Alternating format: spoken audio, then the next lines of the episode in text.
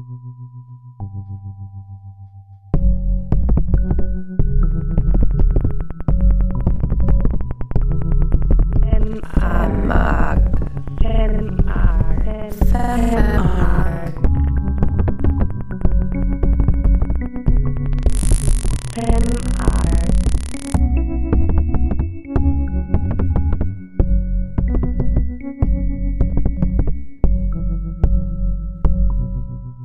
Ich flexe. Ich flexe mich in die Stadt, durch die Stadt.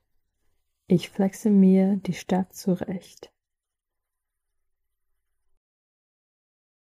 How can we collectively experience feminist spatial practices despite physical distance? Femark has designed this audio walk for times when physical distancing seems to be the only response to the spread of COVID 19. Begin by choosing a place you can see not far from you. When you reach this place, start by standing still. Allow your mind to sense the weight of your body. Where are your anchor points? Feel your muscles stabilizing you. Your arms and hands are in the most comfortable position, resting easily at your sides, folded gently in front of you or at your back. In the stillness, remain relaxed and alert. As you begin moving, start at a slower pace than usual. Notice the sensations while you're moving heaviness, lightness, pressure, tingling, energy, even pain if it's present. This panel of sensations creates a rhythm a dance of streams and flows while you move forward. Hanging chaos. The space in which we live can be seen through different perspectives. Space can be a place of meeting, a place of fear, a place of resistance. Environments are designed, but by and for whom? We understand listening as a critical practice an active practice that develops and enhances awareness. Listening, understood as a point of departure for relational processes and a point of departure for conversation, for yourself and with others. What can listening to other people's stories do with us? How can we bring a spatial and collective aspect to listening? Can listening be understood as a collective spatial practice? Through their different projects, Femark has learned that you don't need to build walls to create space. During our journey today, we will explore different perceptions of space as well as practices of doing space collectively, showing alternative ways to occupy. Our journey today will be about an hour long. You'll be given a couple of instructions on how to move that you can follow if you like. Whenever there's no instruction given, please move as you wish.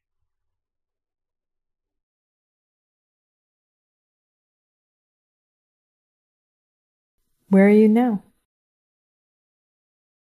Keep moving. Do you see people around you? Many of them are just a few. Maybe no one at all?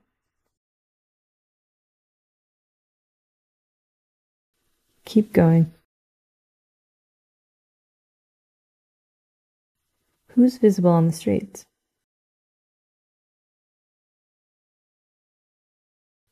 Who isn't?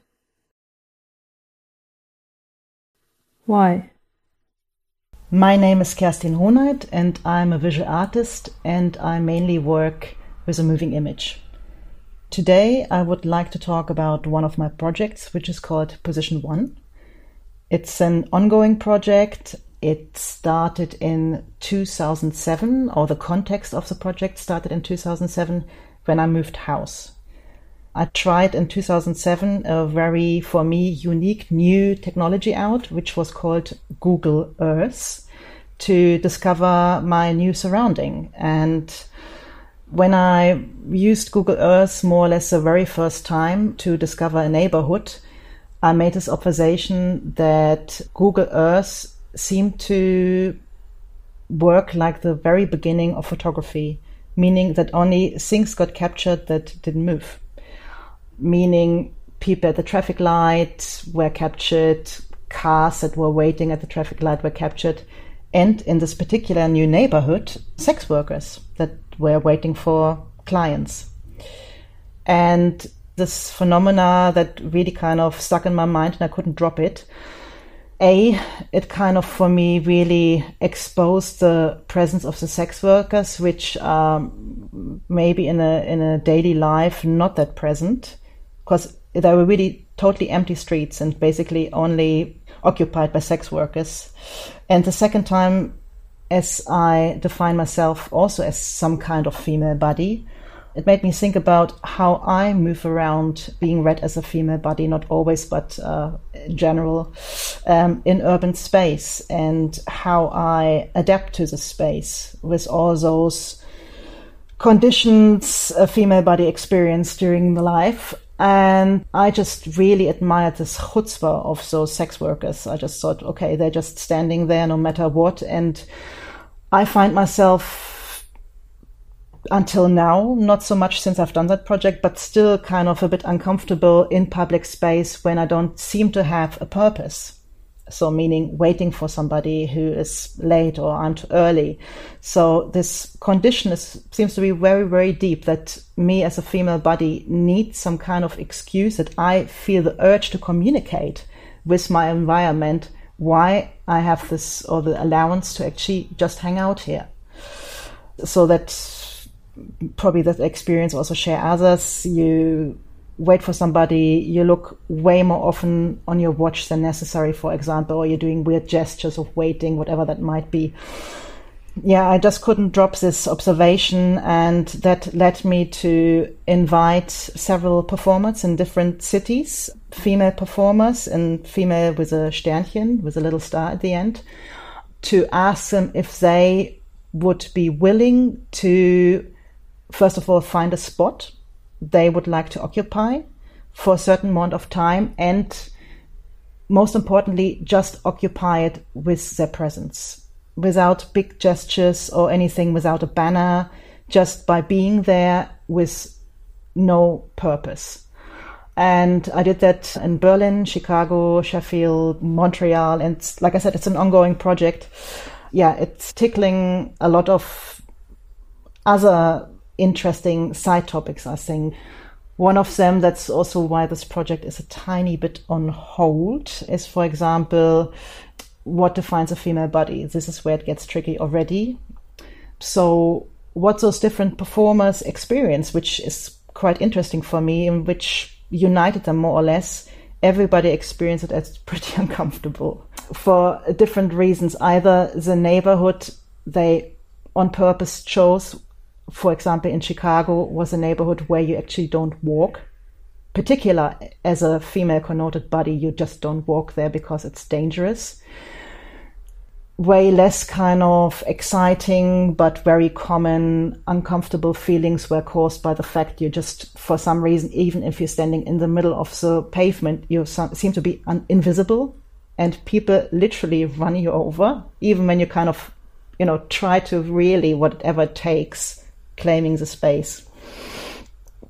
And yeah, so that kind of, of course, encouraged me to continue because I thought I, I kind of tapped on something there. There's something, something is there uh, that that needs to be uh, further explored.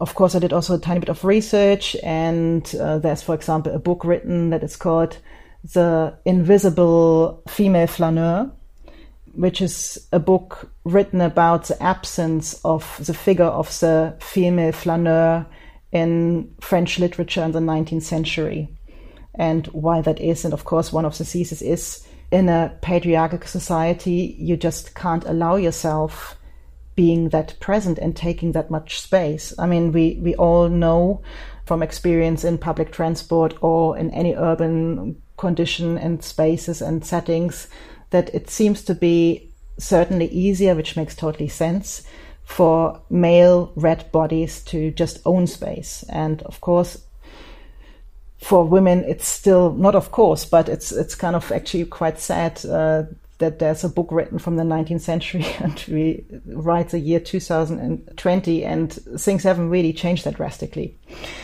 Why this project is a bit on hold is also that I still haven't figured out how to kind of leave the so-called Eurocentric or Western world mainly the Western art world as well, and of course inviting other performer, performers from from elsewhere to participate in that project because that puts everybody in a very awkward situation. So first of all, what is what would be a different cultural context? this is where it starts already. Just the word different is actually kind of unbearable in that context. And also we have to acknowledge that societies in in other contexts are also working different and so we have we have the gender dimension, we have a cultural dimension, and all the politics that are woven around it make it not that easy to endlessly continue that project. And I'm I'm very very happy and uh, glad to now be able to introduce this project and make you all kind of maybe think about it and collectively and push that on a bit. So yeah, let's push it on. And um, I would very much like to invite you today to participate in some kind of particular or special format I developed for this audio walk. I rewrote the instructions and I would just yeah communicate those with you now. Please listen carefully.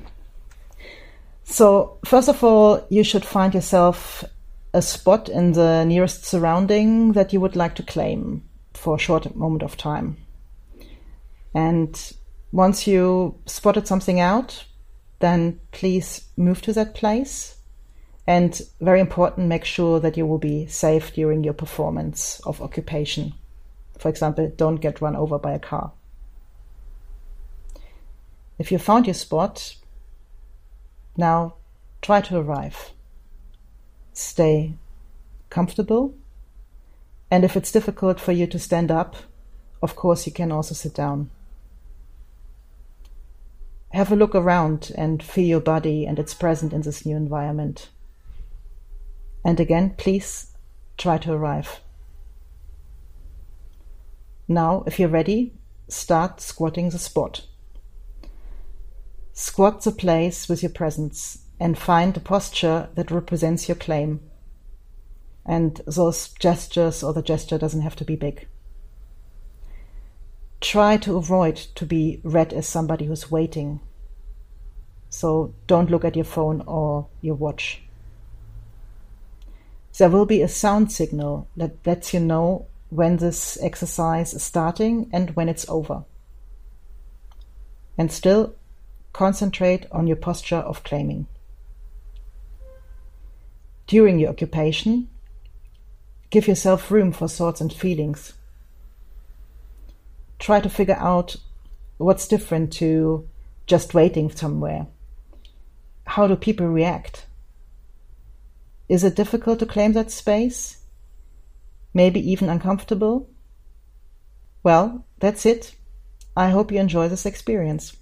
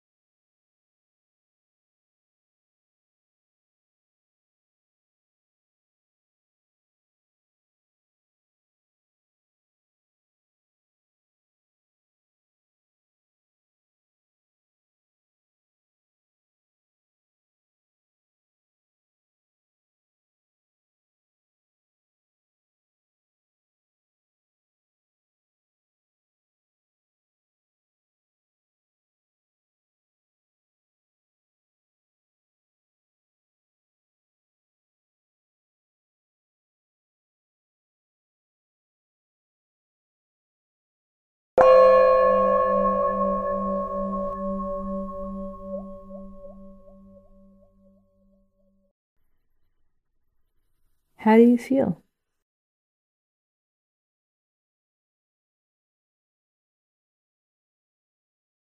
Start moving again when you're ready.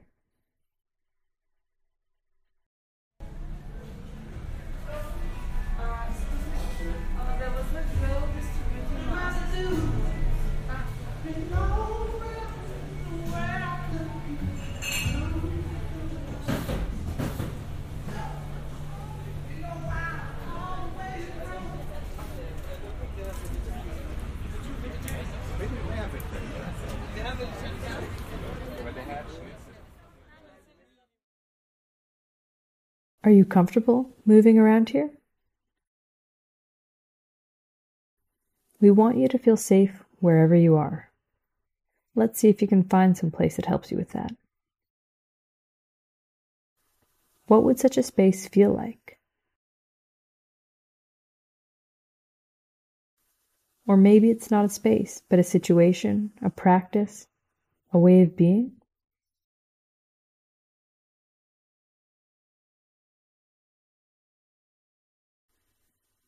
Do you know of a space that makes you feel accepted, where you can be without fear or judgment? A space where you can feel yourself? Have you been there? Focus on yourself. Look at your arms, your fingertips. Where would you feel good out here? All of you.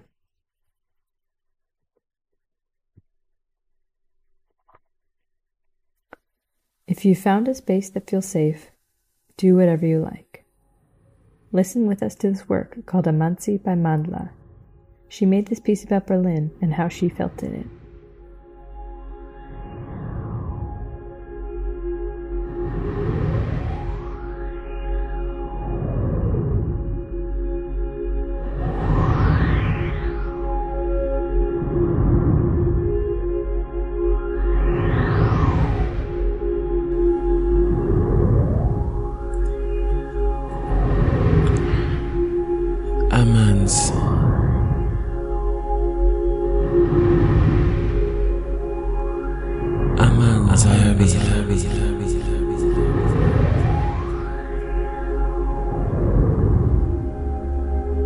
shamans.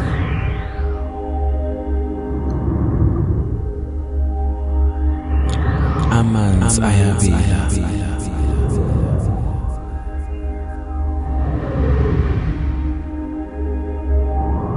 Ngiyahlupha ukuntanta phezu kwamaza ukuphelelwa umuntu.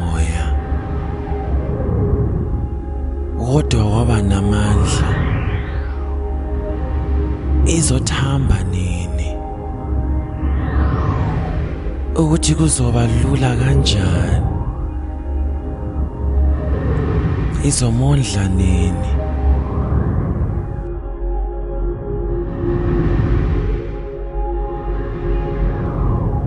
Amanzi asindayo. Amanzi asindayo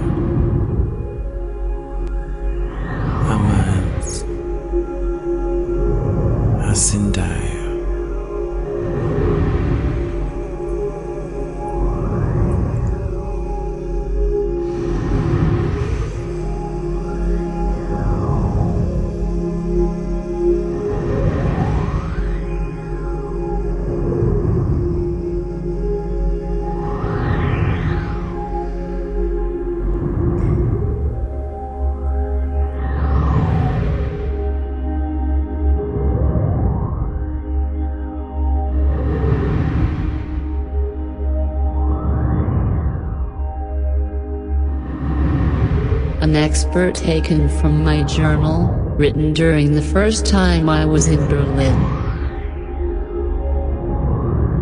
Last night I had the worst panic attack I've had all my life.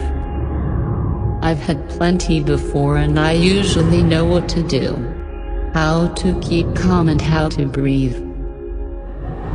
Last night was really really something else. I was really terrified. I didn't know who to call. I had no one to call. It was really scary. I'm writing these down cause I don't know where else to put them. I've been in Berlin for about a week and I've been having the most tumultuous time. Being queer, black and visible is something that's so hard to navigate even in a more seemingly open place like Berlin. No one understands how hard it is for us to breathe. How hard it is for us to wake up and exist. To be ourselves when the whole world is telling us not to. I've had some of the worst discriminative encounters in this town in comparison to anywhere else I've been so far. From being pushed, shoved, kicked, followed, spat on, physically and mentally harassed. Last night it really dawned on me that this is the rest of my life and this is how it's going to be. That was tough to realize. I was mad. I felt angry. I felt frustrated and I felt robbed robbed of some of the simple pleasures in life like walking down a road and not being slurred at. I am so mad. My cis counterparts don't have to go through this. Ever. Safety in who you are is nothing they'd ever have to second guess. I'm sorry if this sounds naive, because I understand the gravity of my identity in the world we live in and the spaces we're provided with. I just feel like being in Berlin has really opened up my eyes to what my life is going to be from now on. And this is truly the world we live in. As this dawned on me it got harder and harder and harder for me to breathe. I had no one to call. It's gonna get harder from here on out, I know. I'm probably never going to be able to breathe as easily or as freely as I've felt before because the weight of my identity will continuously press on my lungs, while I fight to stay visible and stay safe. I hope everyone is doing okay, and will continue to be okay until we are until we are until we are until we are until we are until we are till we are till we are till we are till we are till we are till we are until we are until we are until we are until we are until we are until we are until we are until we are until we are until we are until we are until we are until we aren't until we aren't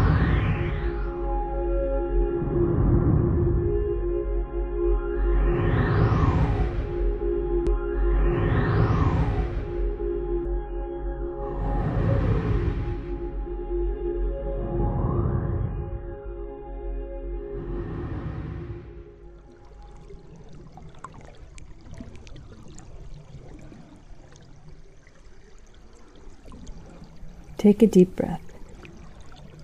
Do you have spaces where you can be yourself freely?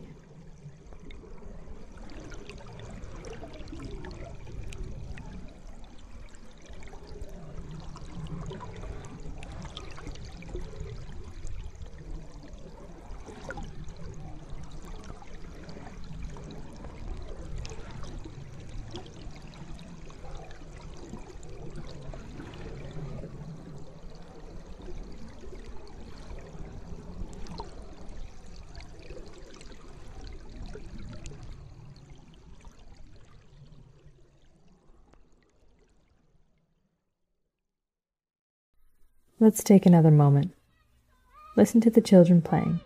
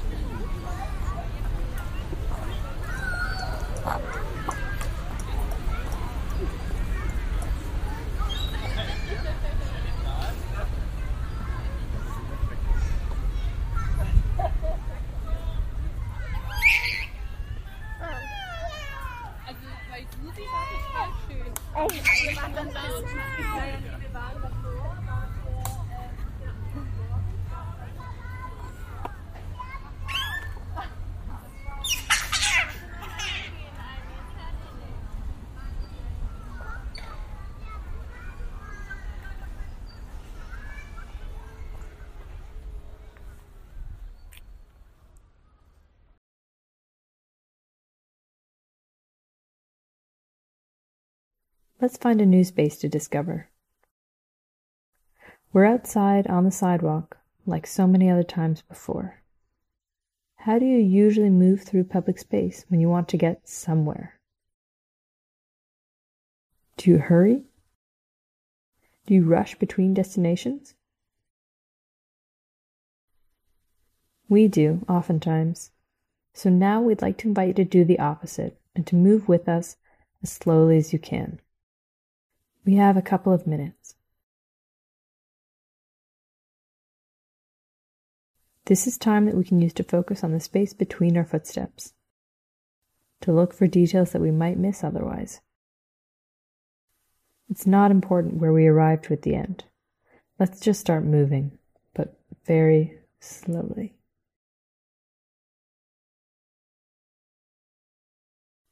And let's observe what's happening around us as we approach Zoe Partington and Jos Boys in London. They'll tell us about how they explore new ways of working in architecture education and practice and how different bodies inform their teaching. Change here for southbound Northern Line service via Charing Cross from platform 2, Victoria Line and... Hi, nice to meet you. I managed to, uh, Zoe should be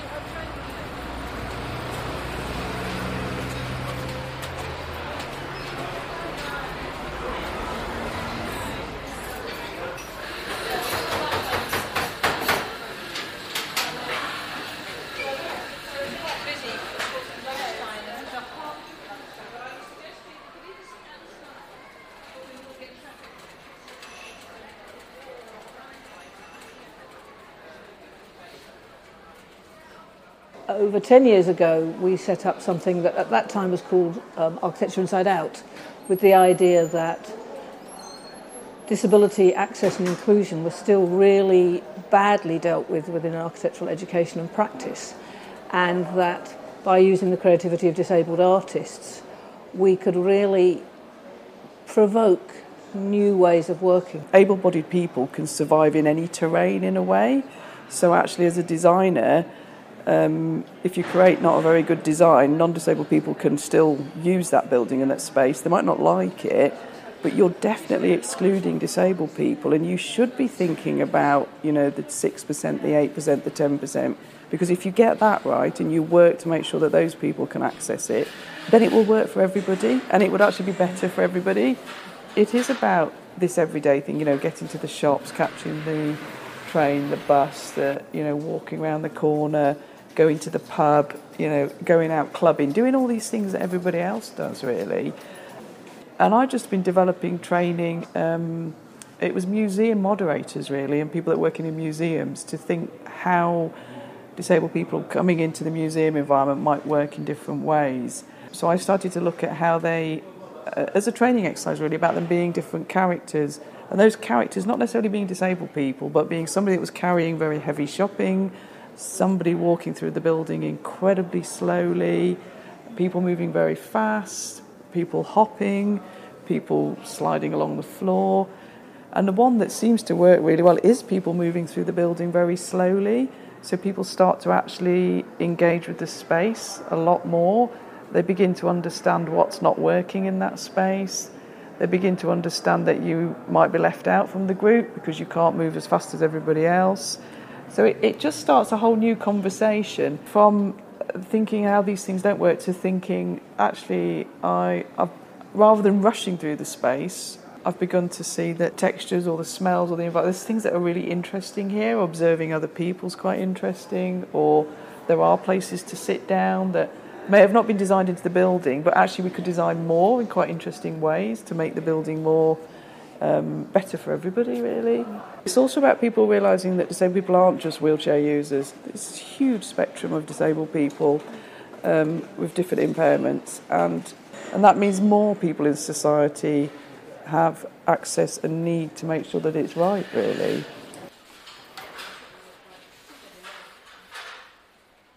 Just to reiterate that point about because it's very easy for people just um, to want to put disabled people in these different functional categories. It's like this is what you need if you use a Yeah. wheelchair, or this is what you need if you're blind, or this is what you need if you're autistic. And by doing these kinds of activities, these kind of character scenarios, you're not performing any of those. You're not performing a category, but you're performing a set of a way of being in the world, which is um, connects to a whole range of, poss- of impairments and connects to um, the enjoyment of difference.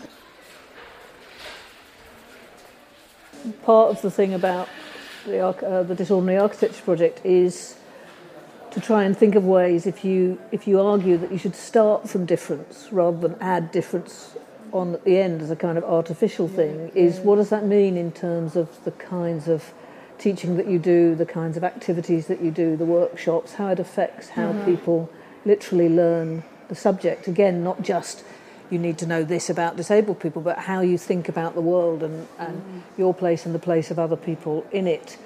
Um, and some of the language that I use again from disability studies is around the idea of fitting and misfitting rather mm-hmm. than you know able-bodied and disabled that different sorts of environments act in different ways different contexts it's always relational it's always about who you're with what the space is like mm. what the attitudes are like all those things come together in a relational way to disable or enable particular groups of people and not others if you think about misfitting as a very creative thing if you're designing to enable people not to misfit, then that's that's a real creative generator. That's mm. not a problem. That's not a kind of leftover.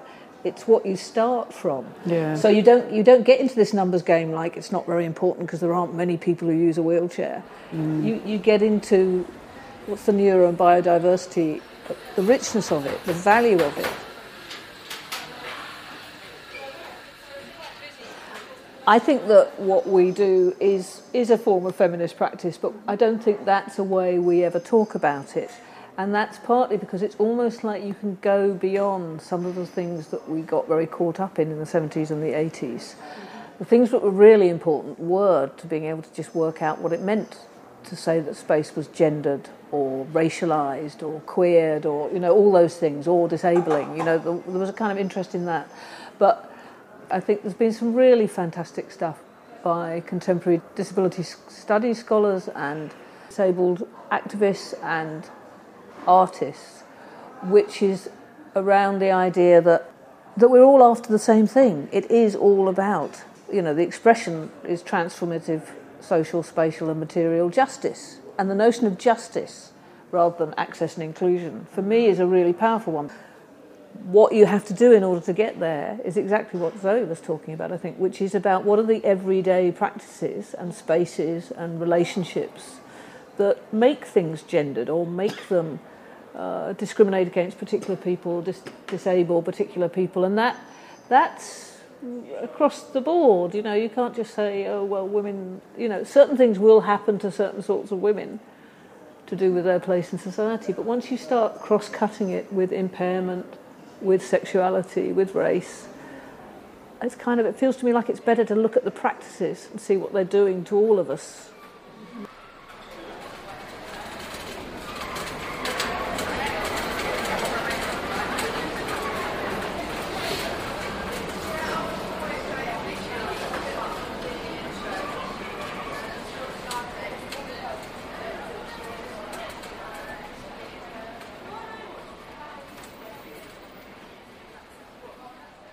If you like, you can move at your own pace again.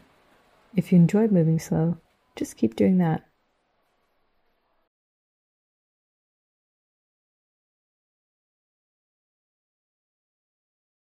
Are you in an open space? A public square? A place where people are passing by? A place where people can gather? Imagine this space. It's large and it's full of people. In fact, it's packed. It's warm, and yours is one body breathing among others.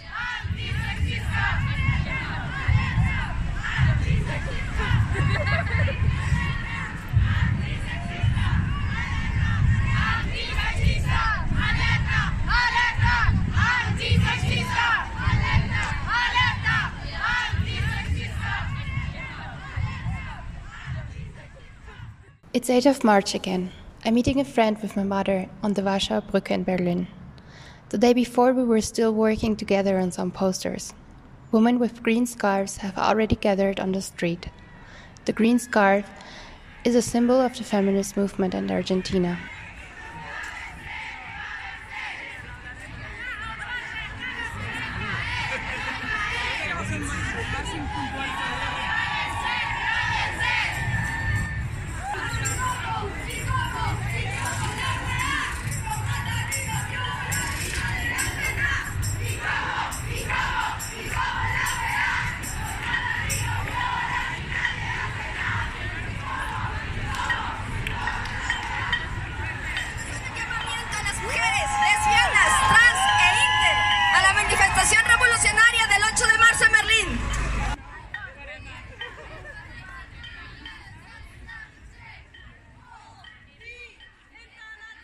Every year on the International Women's Day, I prepare to go out into the streets.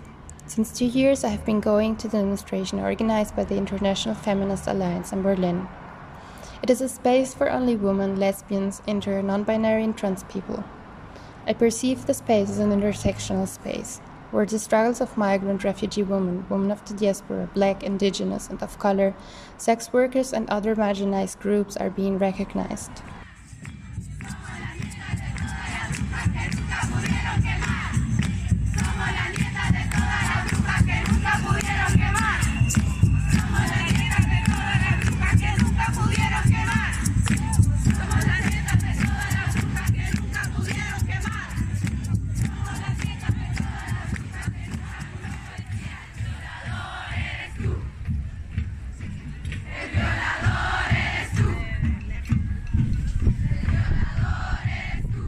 This year, the demonstration started with the performance of Las Tesis and ended at the women's prison in Lichtenberg.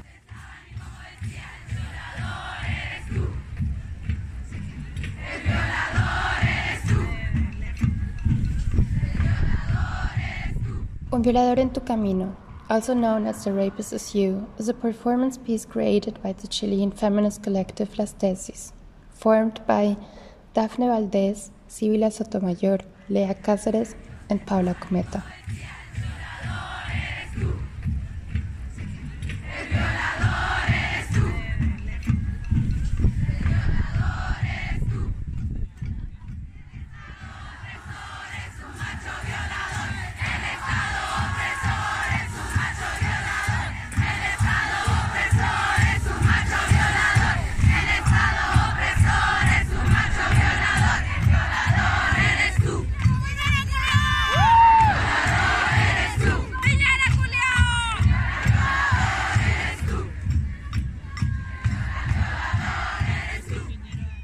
Performance, originally a theater piece, denounces not only violence against women and feminine identities, but also the complicity of the state. According to the collective, the police, the judges, and the state are partly to be blamed for feminicides, rape, and violent disappearances. In an interview, they described the performance as- an attempt to translate feminist theory into practice through visual and performative formats. It was performed on the International Day for the Elimination of Violence Against Women on the 25th of November in 2019. After videos of the performance went viral, it has been performed not only in Latin America but also other countries over the world.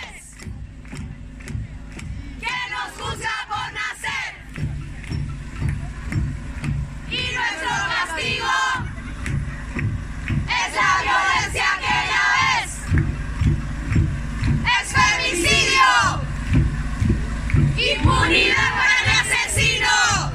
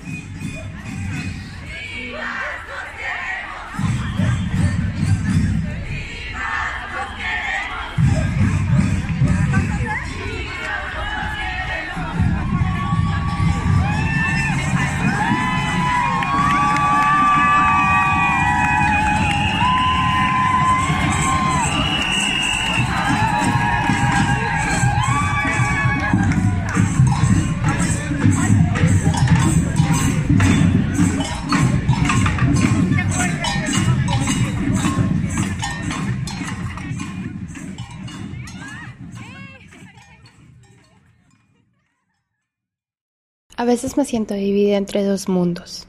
Aquí donde vivo y allá donde nací. Sometimes No me siento torn ni between two worlds. Here where I live and there where I was born. I feel neither from here nor from there.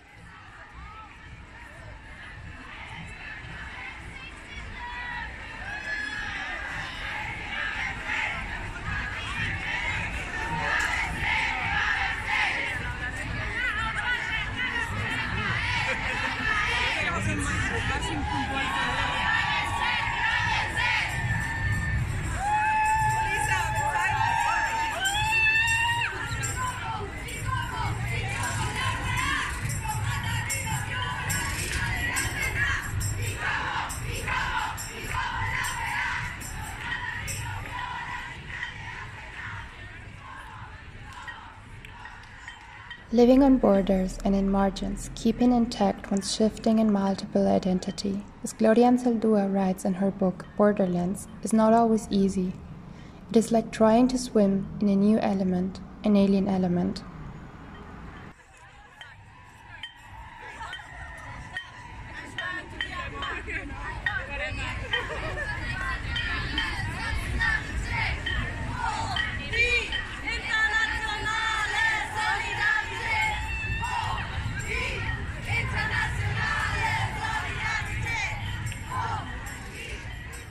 As I walk in the Latinx block, it always feels surreal to be on the street. It is like having the feeling of leaving Berlin for a day. It is incredible to have a space where I can be as loud as I want in my mother tongue.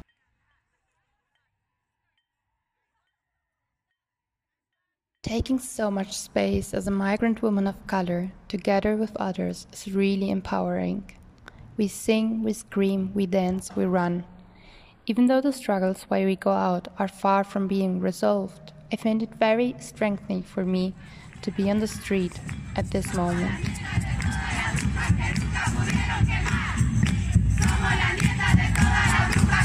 El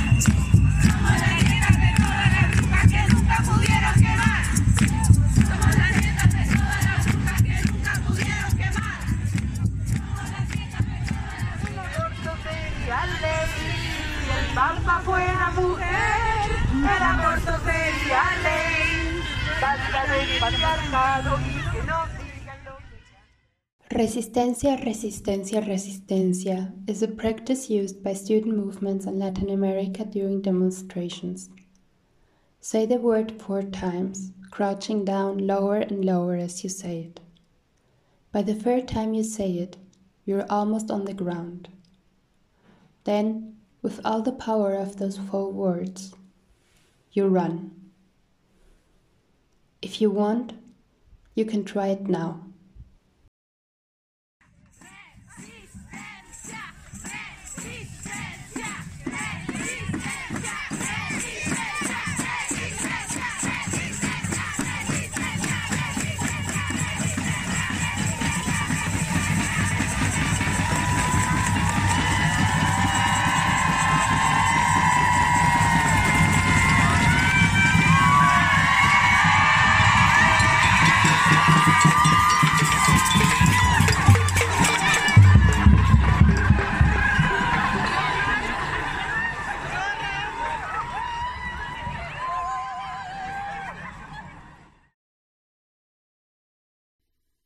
You're looking for a place to rest. Is there a park nearby? Do you see any green near you? Or a piece of nature? Move in that direction.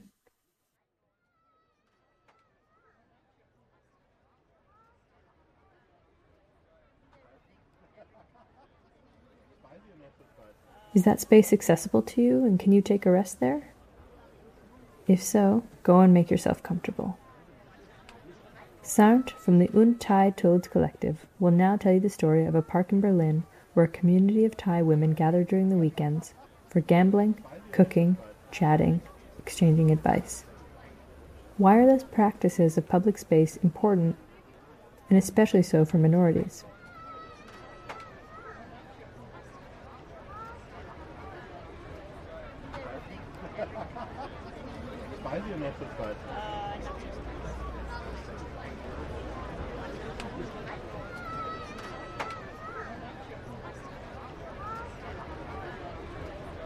What did you find? A park, a lawn, a bush, maybe just a distant plant in a window? I want to just talk about migrant space. Usually grassroots initiated by migrants that later come to be gentrified and um, actually resold for like you know you till you take the core out and you resell the place um, and it's like oh this is the legendary migrant colorful place and gentrified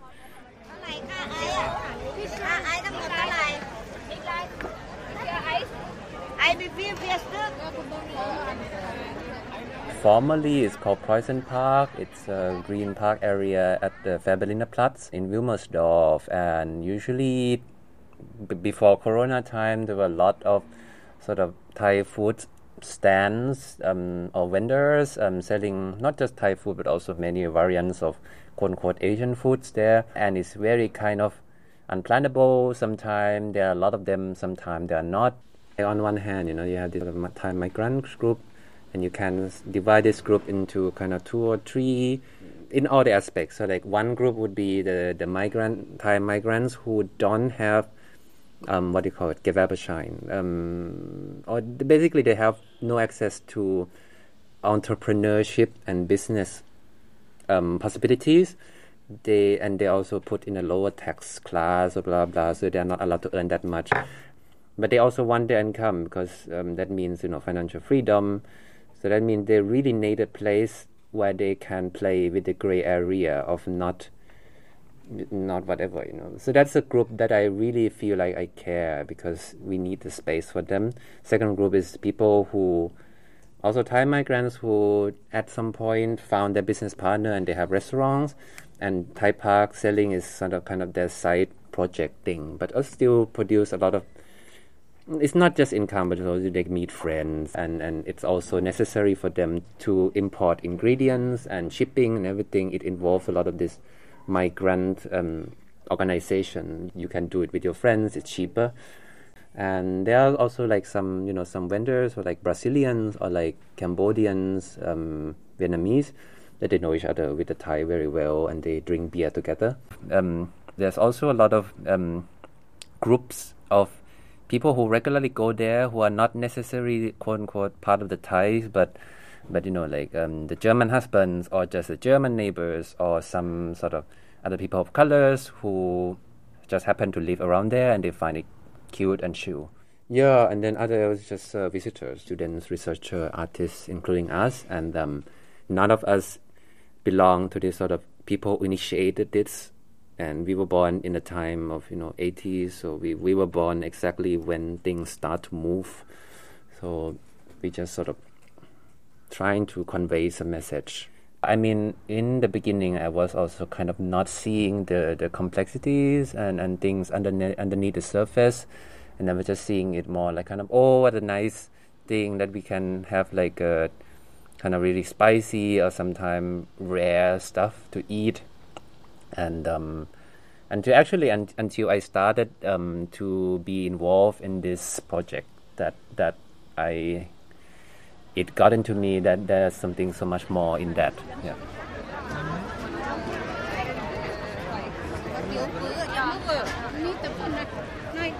Um, before the wall came down you didn't need to have visa to come here so you can stay here for three months. So so a lot of people came and started own business, both males and females. Um, and then and then like after the wall, um, you know, the, the whole structure changed. You could not stay longer. I mean, you basically need visa. But also people who live there before the wall came down, they need to, you know, they need to get through a certain process to become a proper citizen. And one of the main options is to marry someone it's what some people call femini- feminization of migration. A lot of males who live here have to move back to their countries because they could not find anybody to marry, or they married somewhere else. And it was it, there were many females who got some German husbands. That that kind of led to you know um, the groups of Thai migrants here, which I would not say that all of them are from that. And um, actually, I've talked to some, and they were they said that they were involved in such a process and it's nothing that we should you know we should not stigmatize this. This was it was this is, but they also you know they just met their friends, and um, I guess that was sort of kind of the beginning ish of the what to be called Thai Park. That they just met their friends and gambled and exchanged foods and um, it was really about that. Like they were just sort of hanging out in the park, and then more and more people came. Yeah, during the nineties, uh, it was it was transformed actually by by the media, kind of when when some people start to realize that oh, there's so many foods sold and be exchanged here, so it kind of became you know sort of this like secret insights for people who visit West Berlin, and then it got boom in 2000 ish and then then it became sort of this commercial type park that we come to know now.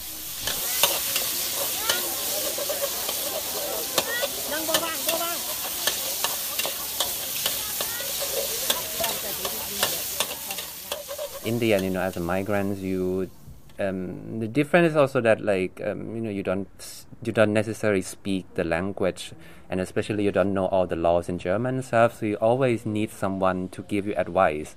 And um, what happened was also they create it was some sort of separation that migrants, not just Thai, but many migrants of colors lack access to um, counseling as my advisors.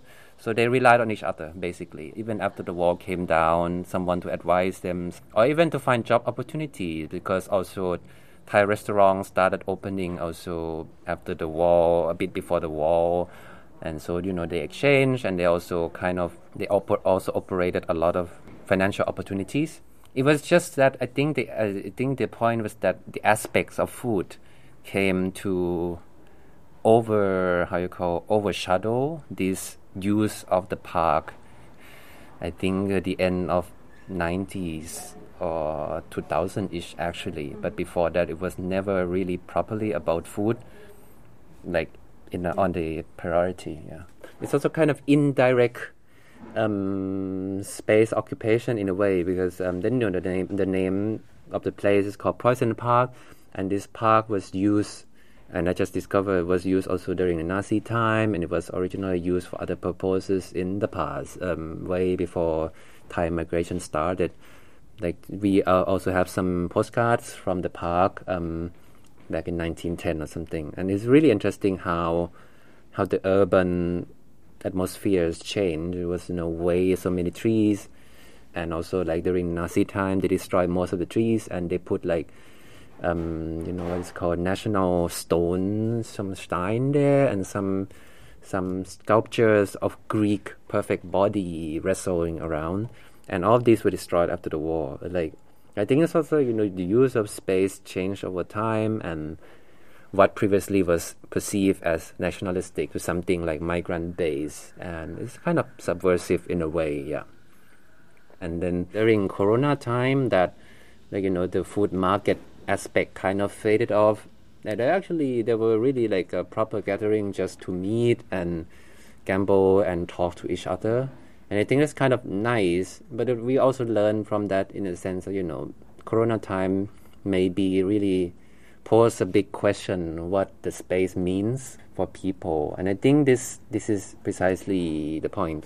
But um, but yeah, so it's something that you know sort of parallelly goes between sort of commercialized aspect and the, the small, quiet, almost a little bit insider stuff that uh, that you know stays. And I also have to say that um, it's not just the Thais only; it's also like the other whatever diasporic migrants group who who gather and meet there, and not necessarily for its sort of you know not necessarily for commercialized aspect. I mean, they just meet to meet friends, they just meet to exchange advices, and they have some food next to them. And I think it's also very important that you know these even other migrants, not just Thai, they also need sort of space where they feel free to talk with their friends in their language and exchange what they think about the world. So, so they come become something more important, not just to Thais but also to other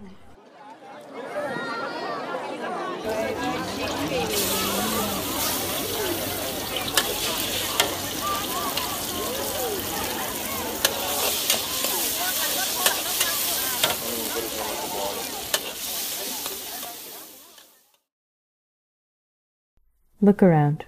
What are people doing in your surroundings? Is there anyone? Is there a group of people? What do they look like? How do they move?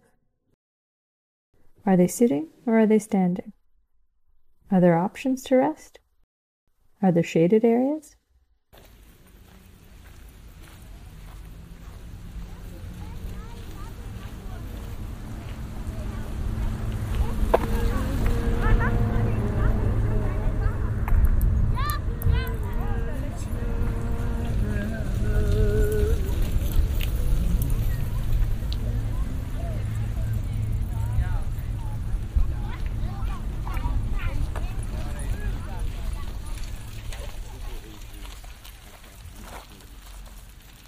This has been a quiet journey, and at some point, we all need to relieve ourselves. It's easier for some bodies than it is for others. Did you see someone who might have a hard time finding appropriate bathrooms? And dedicated the song to the city. Did you see any public restrooms? Do you recall having seen someone peeing? And it goes like this.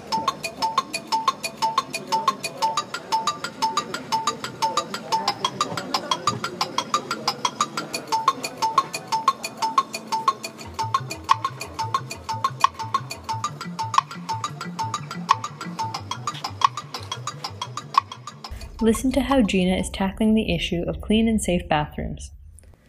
Hi, my name is Gina, and I am the co founder and CEO of Lapee. I moved to Copenhagen in 2015, where I started going to festivals. I discovered the festivals Distortion and Roskilde Festival. Distortion takes place in the streets of Copenhagen. There, I was very surprised by seeing so many young men peeing in the streets. They were helping each other, holding hands, making it easier to expose themselves, trying to laugh about the situation. But they had no choice. I walked into the festival and got to party a bit. Then I understood. I had to pee and there was nowhere to go. A few smelly closed toilet cabins with endless lines, or between two cars. Later on, at Roskilde Festival, I went there for a few days and I was just sick of how uncomfortable you are when you just need to pee. Always these non hygienic, dark, closed toilet cabins. Or the other solution there is to just pee by the fence. For sure, more exposed, but more hygienic. There, at Roskilde, I started thinking that I wished I could just go somewhere made only for pee and where you don't have to touch anything. A urinal. I thought the urinal sounds like the most luxurious thing in the world in this environment. Just like men, they have it all over the place. It's actually never a problem for men to pee. And at that moment, it was actually hard to understand how come there hasn't been a solution for women yet.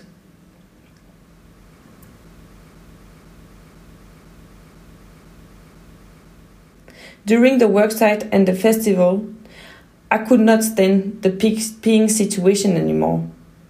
We had to do something about it. We observed the most popular product for men for outdoor events, which is a perfectly simple product, industrialized, which exists all over the world. And we decided to make the female version of it. That meant that we looked into how it was manufactured, cleaned, transported, and maintained. So the organizations integrating our product, which are festivals, events, also marathons, uh, would not wonder how to handle it. Our product would be ready to fit into the already existing event industry and also the portable toilet industry. Because at the end, of course, we have to make a urinal that fits women, but the people that are gonna handle, clean, and transport the, the product are not the women. It is the festival organization or events organization and portable toilet companies. We developed the product with advices from a large festival, a large rental company, the manufacturer, and plenty of women. From the top, it looks like a fidget spinner. It allows three women to pee at the same time.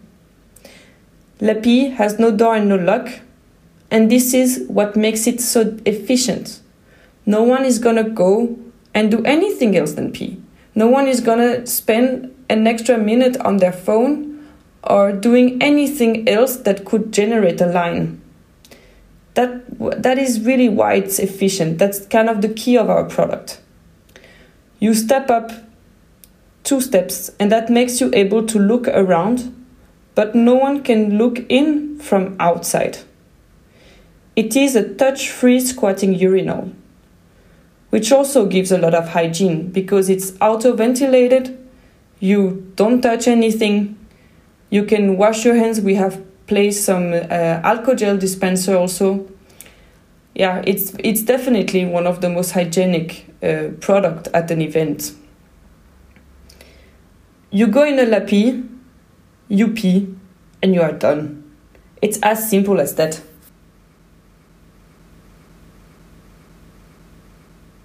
In 2019, our product was out as the solution and distributed in large numbers to Distortion, Roskilde Festival, and other events.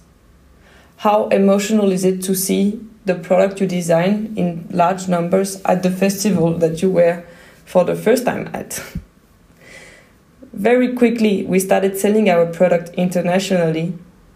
Women love it we get constantly thankful messages on our communication platforms. That we never expected. We never expected that women would start posting selfies of themselves in Lapee on their Instagram accounts. That was beyond everything we expected. That was an amazing feeling. We could see that they were so happy and so proud to be able to finally pee decently. We even have friends that send us some screenshot of women's Tinder profile where they're using their picture in Lapee. How crazy is that? Lapee has a strong pink color. It's a color of power. It's the color of our brain. It's the color that makes, I think, also women take pictures of it. Or anyone. It just looks cool. Instead of going to a dark corner like often in events, here it is very visible which makes it also more safe. If something goes wrong, it will be noticed right away. Pink is an iconic color and makes Lapee recognizable right away and from far away. We want women to be able to spot from quite a distance a safe, hygienic, and efficient place to pee.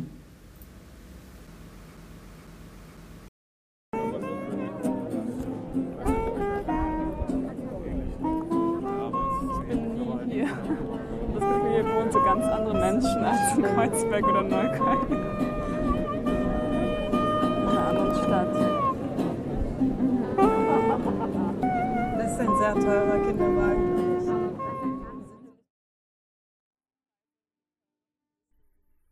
How do you feel now? How does your body feel? What are the sounds of our environments? Do they harm us, empower us, guide us? For Femark, these stories are the beginning of a new habit of listening. It is an ongoing attention to the stories of our environments through collecting their sounds. By listening as we move through space, we can collectively practice the making of those spaces and emancipatory experiences in them. Thank you for moving with us.